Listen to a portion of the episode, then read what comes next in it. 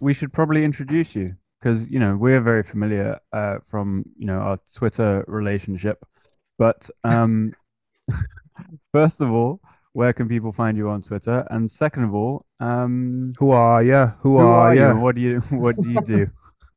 Um, if you want to find me on Twitter, you can find me under uh, at camh with three underscores.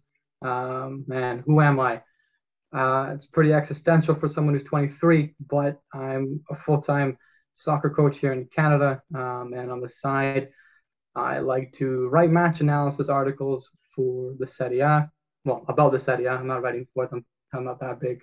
And I do video analysis uh, work on the side. That's just something I'm dabbling at the moment, but uh, that's mostly freelance work, nothing too steady. Very, very interesting. For 23, listen, man, at 23, like, what was it? I was I was messing around. I don't know what the hell was going on at, at 23. Like football analysis for me was just banter and, and arguments at that point. So props to you for getting stuck in and getting into it. Uh, how did how did you start this? Like how, how did you get into the coaching and the analysis side of things?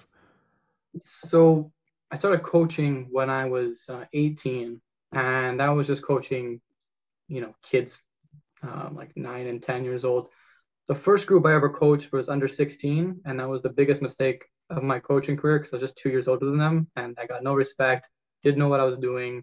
The first group uh, that I ever coached, and it was abysmal. Um, Can I, can I ask you a, a little follow up question there? How did you try to get their respect? um, I think I tried too hard to be friendly with them. Uh, I tried to relate to them too much. There was no authority. I wasn't trying to be an authority figure to them. So you took So the definitely, that was um, definitely a big problem. They looked at me.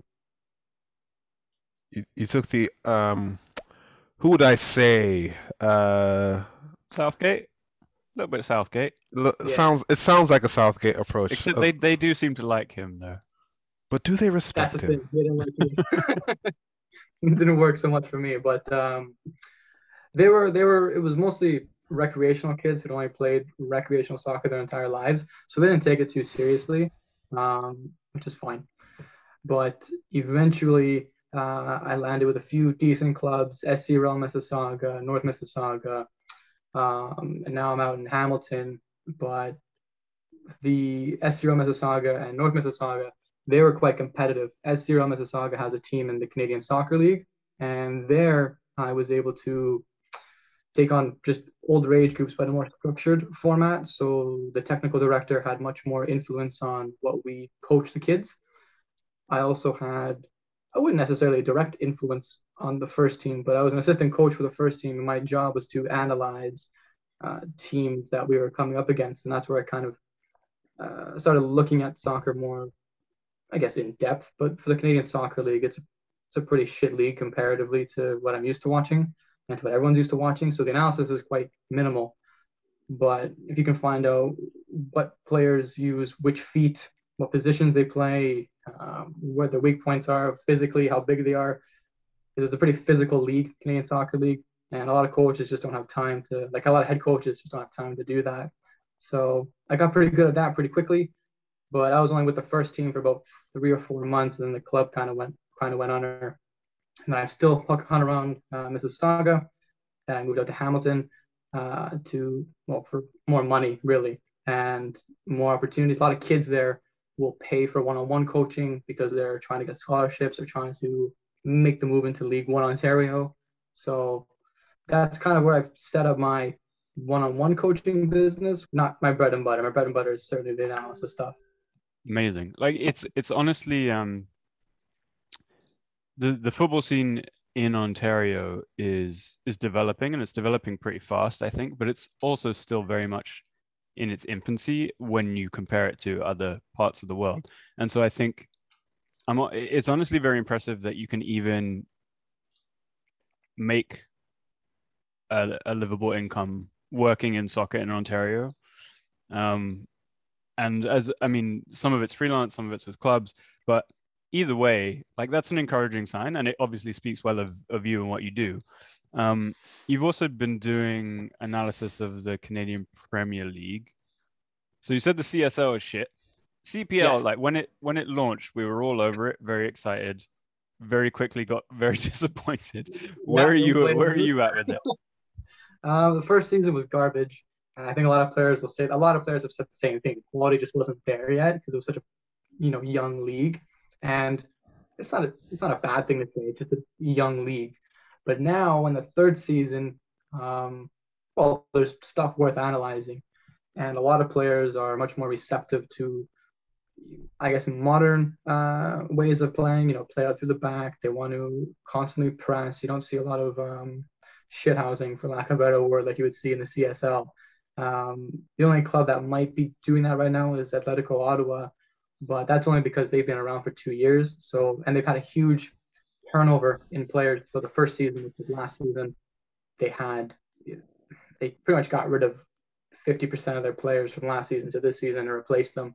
So they kind of have to play shithouse boring 4-4-2 football. Also, they're athletic. Like it's just brand. It's in their brand. nature. Yeah. Yeah, it's in their nature. Yeah, and and I'm I'm guessing that it's it's a little bit of a uh, proving ground maybe for Atletico, and then they move them on to uh, maybe some European clubs or like you know low level European clubs from Canadian Premier League potentially. It- Does that happen for Atletico Ottawa?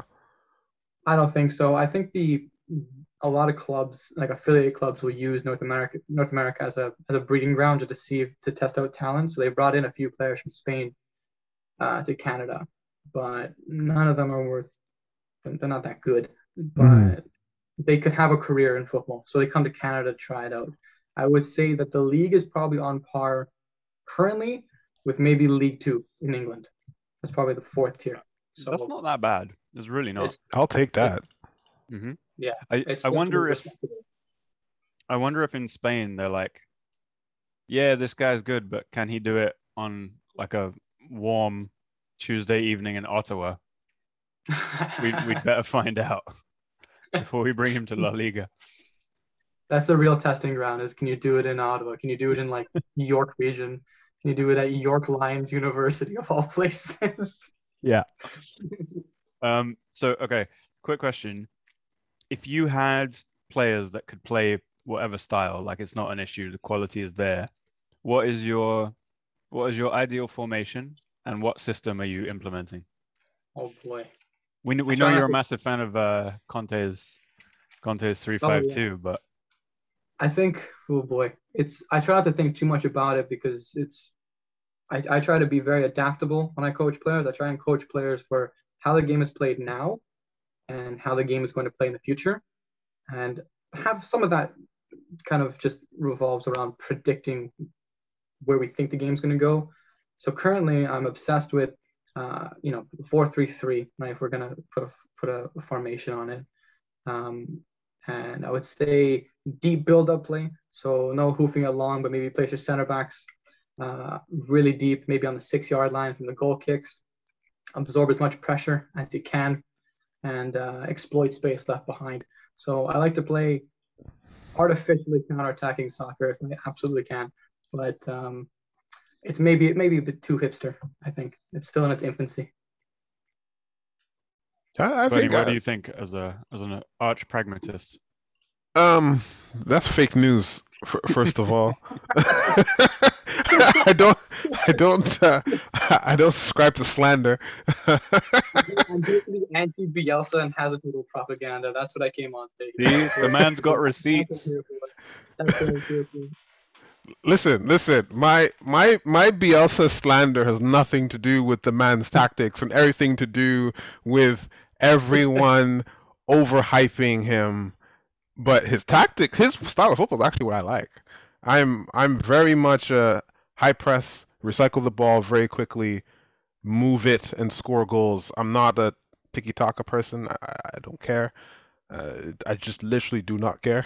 I'd rather watch, you know, if I have to pick between Liverpool and Man City, I'll pick like Liverpool the way that they play. I just want the ball up the pitch as quickly as possible.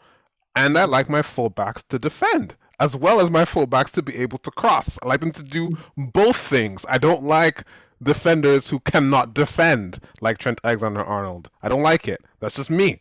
I don't think I, I don't think a Dennis Irwin type like type of player is that much too too much to ask for here. That's all I'm saying.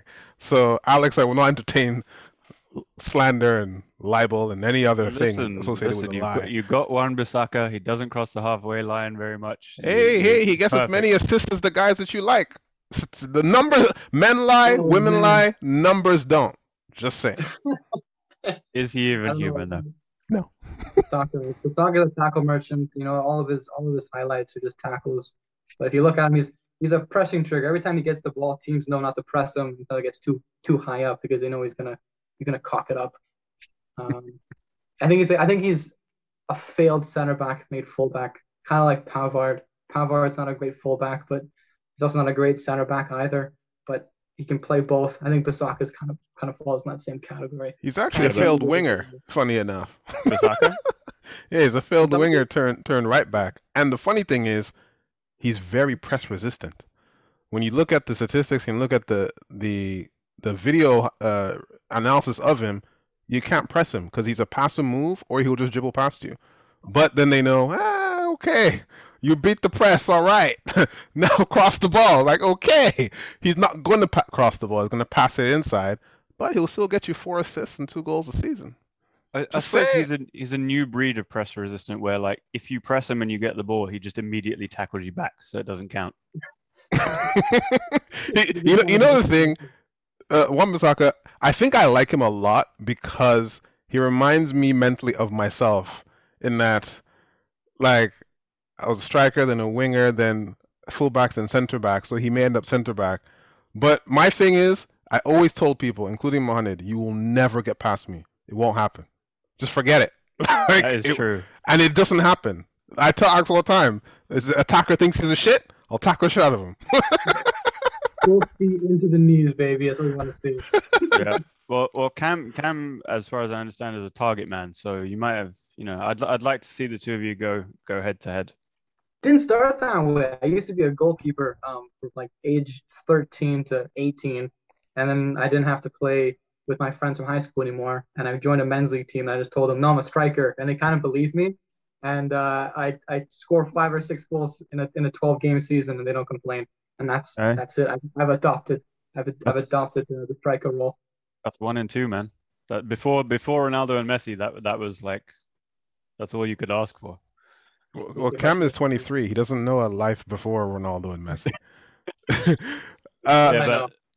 On that, so you're you're a target man. Let's let's let's talk a little bit about um target men. I know we're going to get to internationals, but I don't find them interesting. So let's let's talk about what's been going on. Harry Kane is a target man. He's more than that, sure, but fine. He's a target man, and he was about well, he was very close, depending on who you ask, to coming to your club, right? And your club being Man City, oil money. You're the only other Man City fan I ever met in my life, so not that many of you. But I, anyway, I will say in his Twitter bio, it does say Glory Hunter. I do fair want fair. he's he's nothing but honest, but um, what do you think of Harry Kane, and were you upset that it did not go through? I'll be honest with you. Like I've seen Stephen Ireland play for my club. I've seen Craig Bellamy play for City. I don't I don't care who we sign as long as it's anyone's an upgrade as far as I'm concerned. I'm having a very hard time, like uh, these days, identifying with what City has become because we have so much money now, and we can quite literally buy any, anybody we want, except for Harry Kane, I guess.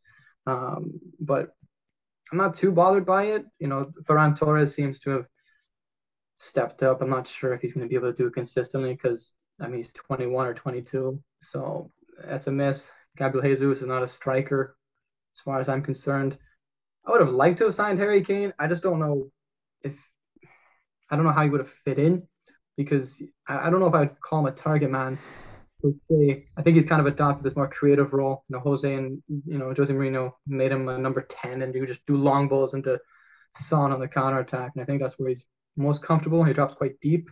Well, we've already got so many players who drop quite deep, um, so maybe it would have been nice to have a natural finisher like a Sergio, like you know we had Sergio Aguero, but um, I'm not I'm not too not too bothered by it. I think we'll still win the league, and I don't know if it'll be comfortable, but I think we'll still win the league. So yeah, I think I think it's interesting with Kane in that I think he obviously drops deep and does a lot of creative work for Spurs, but in large part, I think that's because since like end Pochettino era, they haven't really been able to keep the ball that well. And then Eriksen left, and so there was this massive creative void, and he kind of stepped into it while also being the main goal scorer. And I just think like he's smart enough I don't think he's a very intelligent human being at all, but his football IQ is extremely high, and I think he's smart enough to know that if he joins City with you know De Bruyne, who he desperately wants to be end, on the end of passes from, and uh, Grealish and Foden, etc., that dropping deep would be a waste of time, and what they need is is someone in the box to to finish chances, and I think he's smart enough to to work that out and and fulfill that role. But what r- really surprised me was that a, if City identified him as the guy that they needed, they clearly didn't push the boat out and weren't prepared to pay the money for him. And B, how is there no backup target? Like, if you've identified that you need a number nine, surely there must be someone else that could, if not do the job 100%, might be able to do 75, 80. You know what I mean? I don't. I think we just dropped the ball. I don't. I don't understand the Jack Grealish signing. To be, I think it feels like a side grade We've got plenty of wide attacking midfielders. I don't. He's a great player. Don't get me wrong. I'm happy to have him, but hundred. It's a hundred million pounds. I don't want to say wasted, but he could have been. Could have used that somewhere else. I think. Um, no striker. We'll live. We'll live. Pep's a football hipster. We don't need. We don't need number nines. Just we'll just false nine and vibes. As far as I'm concerned, that's what we're gonna get. I I, I actually agree with you. Yeah, I, I, I agree with you, Cam, because we said this on the podcast. The Grealish signing made no sense. Like, 100 million for what? Are you anticipating someone is going to leave? Because there were rumors of shifting Raheem Sterling, which honestly is impossible. Like, I don't care what anyone says until that guy's contract is a year out or something, or he's not going. There isn't the market for Raheem Sterling. I don't think he's. I think he's a good player. I don't think he's as rated as highly as City rate him outside of City. So I don't think anyone's going to pay 60, 70 million for Raheem Sterling, which is what you would want. And then there's you couldn't even shift Bernardo Silva, who uh, who asked to leave, and then you got Ferran Torres, who really is a winger. You're now playing Jesus on the wing, though you need a striker anyway. And Mahrez is around. Foden plays on the wing. I'm like, I just didn't see where that 100 million was necessary. In fact, I, I thought two things: striker, and if you don't want to play for, for Rodri or Fernandinho as a defensive midfielder, maybe need to buy another one. I don't know. or or how about this idea? How about this novel idea? A left back. Seen a lot. We haven't been able to sign a left back since Clichy. You know, Zinchenko, Mendy. Uh, these are all terrible players. They're not left backs. Um, you know what? I, I think I think we just bought Jack Grealish because uh, like I have a conspiracy theory. I think it's just PR. You know, he's a he gives me a David Beckham vibe. You know what I mean? He's very mm-hmm. charming. He's very cool and collected. And you can market him to a lot of people. But I think he's a side grade. There's no there's no need for Jack Grealish. And we tried to we tried to sell off Bernardo Silva, but I don't know why no one wanted him. He's pretty pretty good. I like I rate him pretty highly. He can play as an eight. Can play as a winger quite tricky, quite creative as well. Very similar to Grealish. Um, maybe doesn't win as many fouls and uh, doesn't have as nice of calves, but uh, can certainly do the job. It's how much would you sell him for? Bernardo? What do you think? What do you think his market value is? Sixty million pounds. Yeah, that's why think, no one no bought yeah, that's the problem. The only link I saw was Atletico Madrid, and like, I want him to go somewhere and be happy. I really like Bernardo, apart from the racism blind spot. Um, and um, but I just don't think like I, but as Bernie knows, I'm a massive fan of Thomas Lemar. Um, but like Atleti's not the place to go for your little creative wingers because they just get run into the ground in your little oh, 4-4-2 and uh, we never see anything from them so but but that was the only link i saw which is surprising i guess except that yeah 50 60 million is very difficult for a lot of people right now That's fine. Well, I guess we'll just I guess we'll keep Bernardo Silva. Somehow we'll manage. It's a it's a I'll, I'll tell you exactly what's gonna happen. Okay, this is what's gonna happen. You're gonna have a bunch of injuries. Okay, to wingers, and everyone's gonna be like, "What are they going to do?"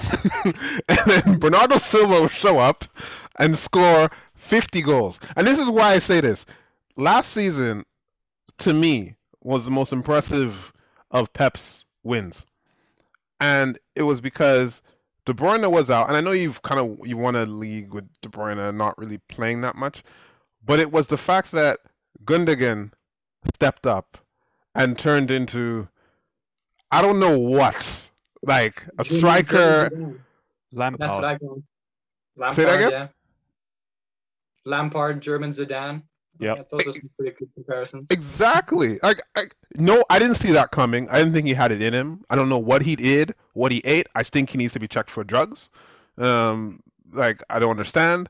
But you won like almost every game from January onwards, uh, effectively on the man's back, and you can't. To me, when people tell me, "Oh, yeah, Chelsea are the favorites," I'm like, you can't minute you like you can't plan for who's going to step up at City to save you. And also, I think City are the only team who can win 20 games in a row. Personally, I don't. I don't think any of the other teams can do that. So I can't look past City, no matter what Tuchel has done or the fact he has his number. I think people get really over hyper focused on what happened in the short term and forget what this City team is. Like it's it's honestly a bunch of drug enhanced people who keep passing the drug test. It's, the only thing I can I can use to explain this. Big big reason why Gundogan turned into this superstar in that December to I guess go as far as say February March period was uh, Pep decided to use uh, Cancelo. You know, just decided to use him all of a sudden.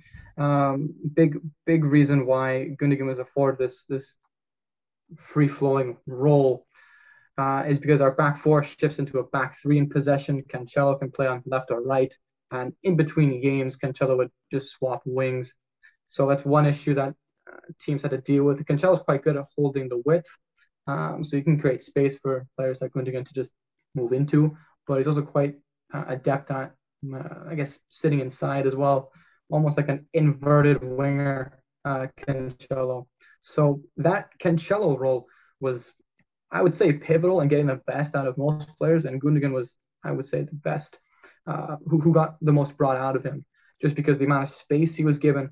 Uh, teams now are starting to shift into this back three in possession, where one fullback goes goes wide uh, and joins the attack and forms, uh, I guess, a front line of five attackers. But it doesn't work as effectively because Cancelo's ambidextrous. He can use both feet quite confidently. So he can, and he can play both roles as a wide winger or an inverted winger. He can create space for different players. Gundogan was just never afforded that kind of space in seasons past. He's always been used as kind of a six, um, which he's not, in, in, my opinion. He's not a six. He can't hold a. He's not a. He's not a CDM. He's more of an eight, right? Yeah, I would say so. He's a eight, borderline ten, but uh, it's it worked, and he. I don't want to say he got found out, but teams just eventually started. You know, they would man mark him more specifically. They would throw another defender in, so instead of playing the back four, they'll the back five. Uh, simple changes that you kind of have to force teams to do that most teams don't want to do because most teams don't want to play another defender. Most teams don't want to man mark so religiously, uh, at least not in, in the modern game at the highest level. So I think oh. that's what's really helped Gundogan get to get to that level. I don't think we'll see it again, unfortunately, because once you you kind of you showed the world what you can do, Yeah. you know how to stop it. So it was nice to see, though. It was it was nice, especially for for a guy who's like a two goal a season player to suddenly get like was it 13 I think. Like it just felt good for him, you Yeah, know? And also City just needed someone to step up in that period. But I think you're right. I think you have in the Premier League at least probably like a 10 to 12 game window where like if you stumble across something new and something that works, people will take a couple of months to work it out and you've got that time and you, you can make that impact. Apart from actually, while I say that, uh, Leicester's title winning season where they're just like Vardy over the top, sure. no one's going to defend it for a whole season and just let them keep doing it. That was the maybe the one the one exception. I think I think everyone thought, eh, you know what, it's gonna stop working at some point, and it just like that. That was the level of coaching in the Premier League at that point.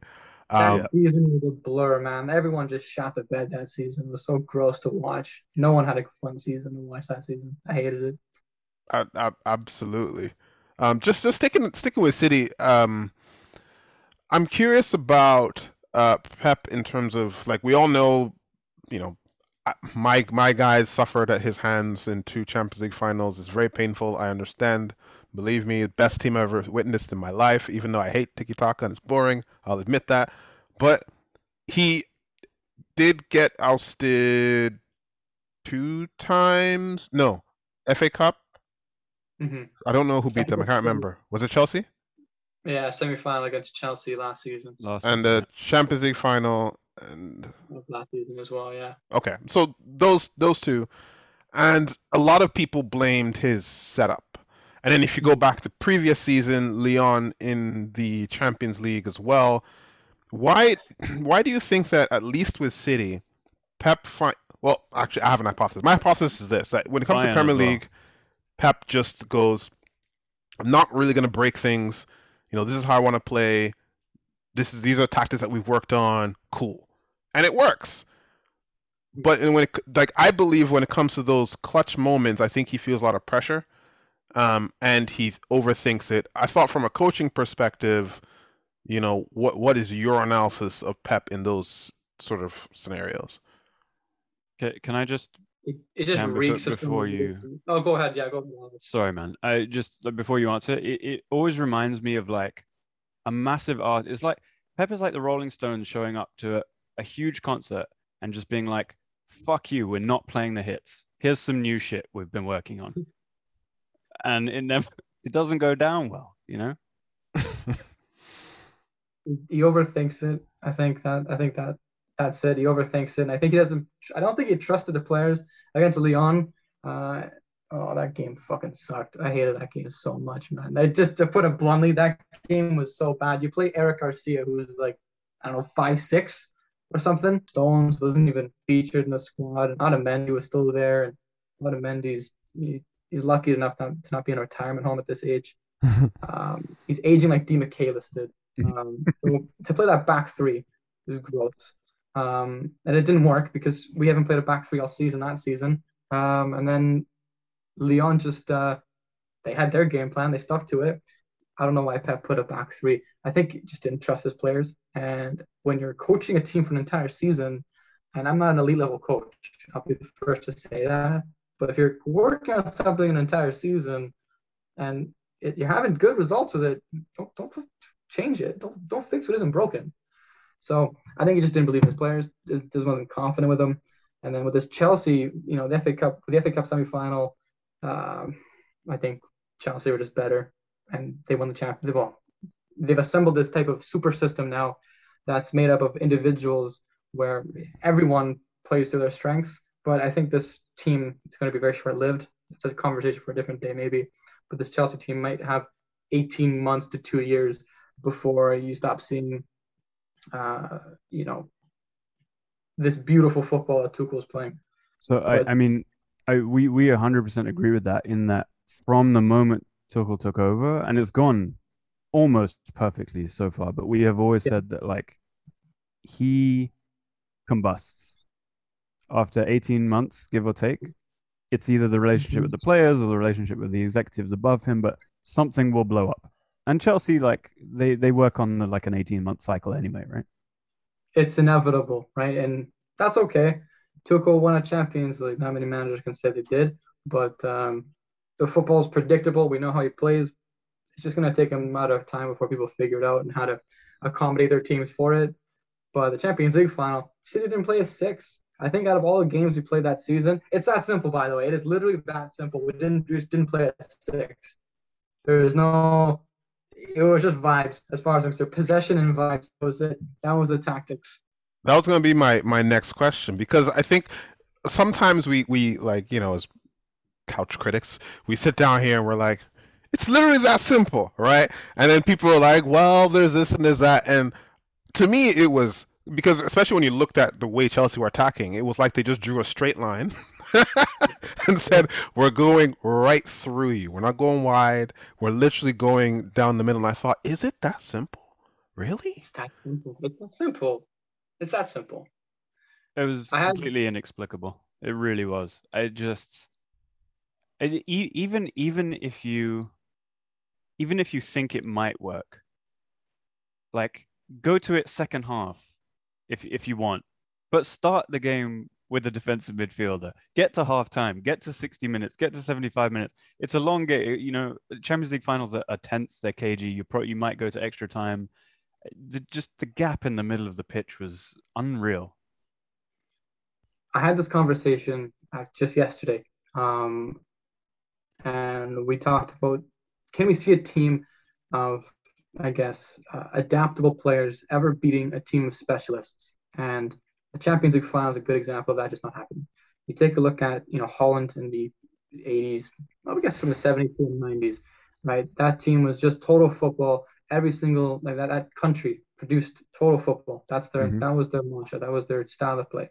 Players can move in and out of different roles as the game went on. Never won an international trophy. Made to two finals, but no trophies. So it can be done. But when you go up against a team of specialists like Chelsea, who everyone has roles that they have to play, they don't need to wear several hats as the game goes on. It's much easier to coach, and it's much easier to, uh, I guess, attack. To, it's much it's much easier to play in every trans every every phase, any transition you want. Every player knows where they have to go. Your sixes, your eights, your tens, they all know where they have to go. Your fullbacks, defenders, they all know where they to go. João Cancelo, if he's playing as a if he's starting on the right, if you see him on the team sheet, he start on the right. But as possession goes on, he's playing as a left winger. You can get killed in transition. It doesn't take a rocket science ro- rocket scientist to figure that out. Mm, Well, Pep might might have might as well have called one in because, like, again, he's a genius, but it's just baffling some of these the, these decisions. Um, so I, I, I want I wanted I wanted to ask you this in terms of you know Alex and I talked about this and we were like, should we talk about international football? And I'm sort of going to make the executive decision. No, I don't care. because you know Argentina Brazil happened whatever we all we all know what happened there um, but I, I'm curious for sort of you know we'll get into your sort of future coaching at the end um, I, I just said that so I'd make sure I don't forget that but um, in terms of what do you think let's, let's go quickly what who do you think is going to be the top four in the Premier League this season and then I'll ask you who you think is going to be top scorer and signing of the season I think it's gonna be City, Chelsea, by the way United. whatever you say, we're going to hold you to it, like your West Brom prediction last season. Oh, Just, I know, I knew that. just letting you know. I knew it was coming. I knew it was coming. The West Brom, um, City, Chelsea, United, and uh, uh, Leicester. I think Leicester will do it. And then- Ooh, Liverpool dropping out. Big shout. yeah. Well, I forgot about Liverpool. No, I don't. I don't.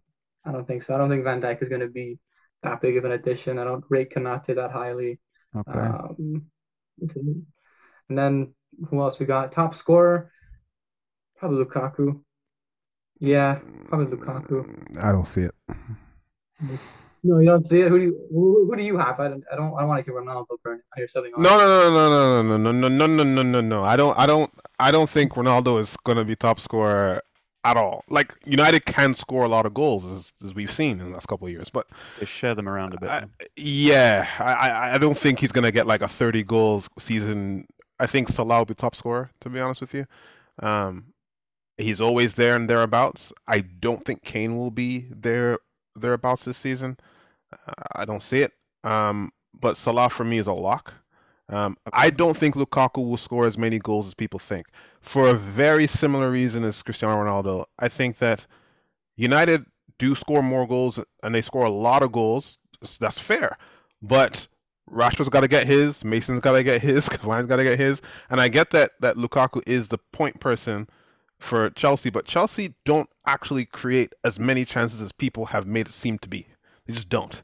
Like because Werner missed a whole shitload of things, people assume that oh my god, Lukaku's gonna score those. But like if you watch them play, They are a brilliant team, but are they creating five, six, seven like easy chances a game? Especially now the Premier League is is more competitive. West Ham are good, Leicester are good, Liverpool are good, City are good, United are good. I'm I'm not sure. I think Salah is uh, knows the league. Liverpool they understand what's going on. He's always there thereabouts. He's got a first touch. I have to get that one in there. Salah for me is going to be top scorer of this league. I've got two alternative shouts. I, I think I might agree with you on Salah. He's won it like what four out of the last six. Something weird like that. It's, it's, it's, crazy. it's a lot. Two alternative shouts. One is Michail Antonio if he doesn't break down, and that's entirely based on the last month. um, and the other one is Brighton are, are the XG kings, right? no, no, no, no, no, If, no, if no, no, Odsonne no, no. Edouard finishes all them chances that Neal Maupay has been missing, he might get 20 goals. Wait, did I miss something? Didn't Odsonne Edouard go to oh, Palace? shit, he went to Palace. Never mind, forget it. He's never getting a chance in his life. Wait, so do Brighton still not have a strike? They don't have a striker still. Look at Maupay. He's a he's a striker, not a good striker. I could probably do better than Maupay to be fair. I was gonna say, you should volunteer to be like under 18s analyst and striker. Yeah, there we go. I can do it. I'm sure I could uh, give me a couple weeks to get match fit. I could probably put a You you are you are 23, so your prime is coming. You're not even in your prime yet, so Yeah, I still gotta, my best years are ahead of me still, so uh, I'll I'll send a I'll send an email to Potter and see what he says. Exactly. A massive fan of Potter, by the way. Um, I said signing of the season, but let's go yeah. relegation first before we get there. My 'Cause- oh, that was a I- I'll, I'll reiterate. Last season, he said that West Brom would avoid relegation, and I said you're full of shit. Now, by the way, if people supported Cameron in this, I wouldn't blame you because he got Italy winning Yep. the Euros, correct? and, And the there was final, like- another one. I mean, you got the whole bracket mm. correct almost, didn't you? and I got the I got the semi I got the quarterfinals to the finals correct for the Euros, so I'll take that. And you got Inter winning Serie A correct. I got so- Inter. The man's track record record is good, Yep. but not that good. Got, got let down by Sam Allardyce. Uh, that's the thing. That a few a few blemishes that keep me honest. I didn't think Big Sam was going to go down. To be fair, I just it's Big Sam, right? You just assume when he takes over, um, you're safe. I guess not, but I guess this season, uh, Norwich. they should have gone down last season. Norwich are a pretty good shout. I don't rate Norwich that high.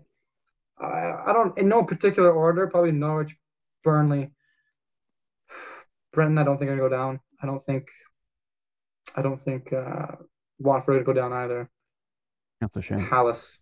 I don't. I don't rate. I don't rate Vieira. I don't. I think that the number of signings they've made, um, it's just too much. To, too much disruption. Not enough time to settle. Get a decent group together. So Palace, uh, Burnley, and um, Norwich. I think that's I think that's fair, and I think I don't want Norwich to go down. I don't want Palace to go down, but I would take it if it meant Burnley fucked off.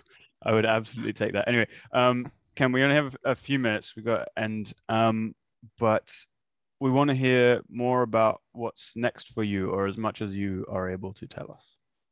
Yeah, I hate to be, you know, super mysterious about it, but I do have to be. I did have to sign a few NDAs. A lot of these uh, clubs don't like it when you broadcast that you're in t- you're in talks with them. And it's fun to say I'm in talks with clubs, but they don't like it when you say that you're in talks.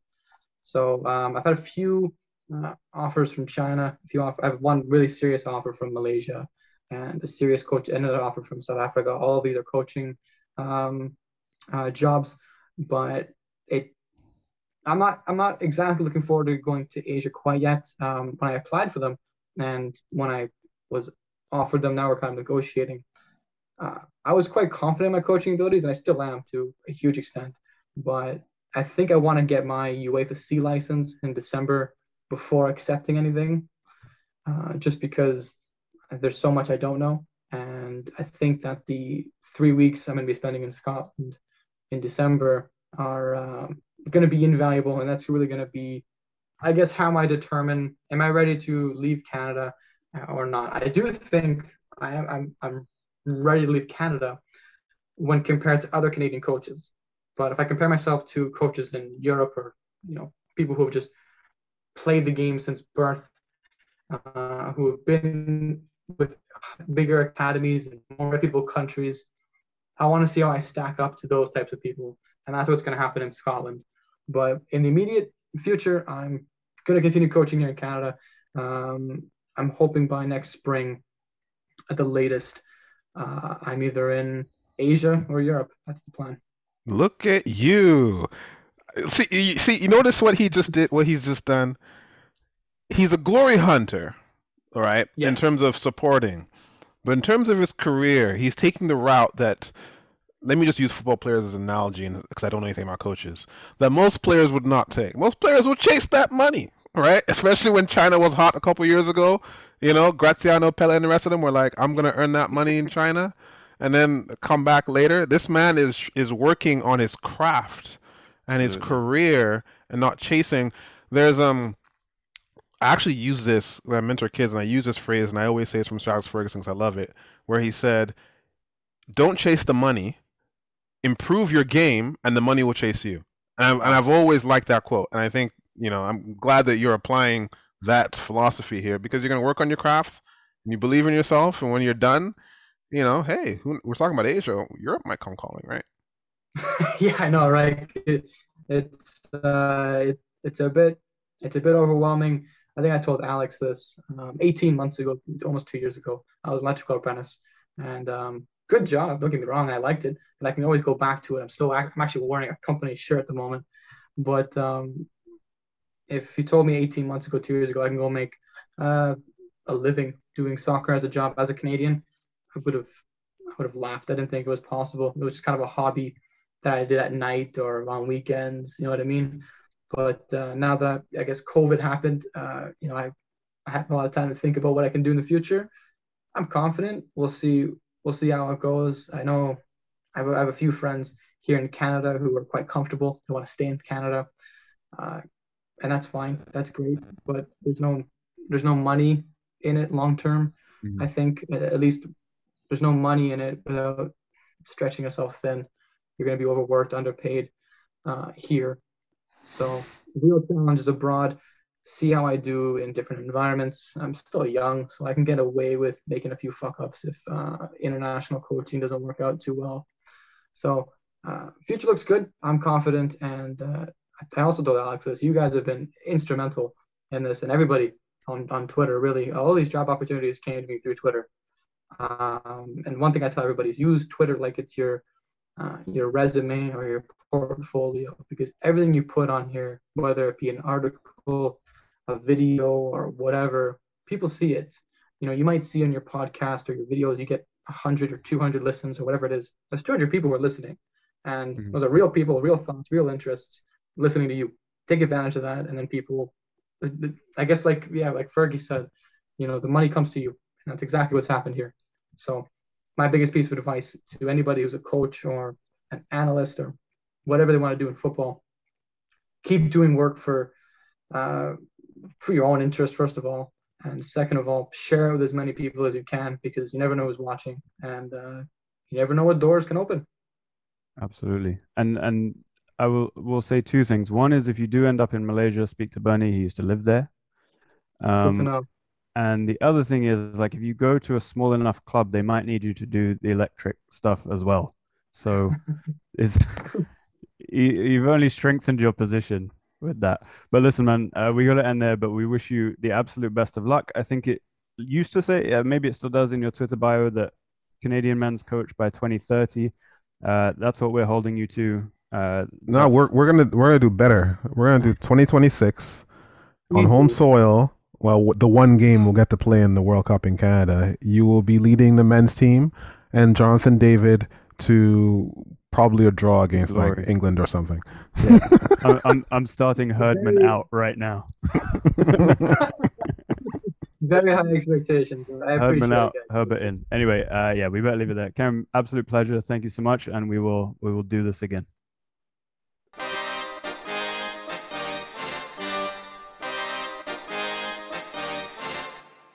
Thank you for downloading the Koshcast. Get in touch at underthekoshblog at gmail.com. Follow us on Twitter at under underscore the Kosh. And for articles, predictions, and the full experience, go to underthekoshblog.com.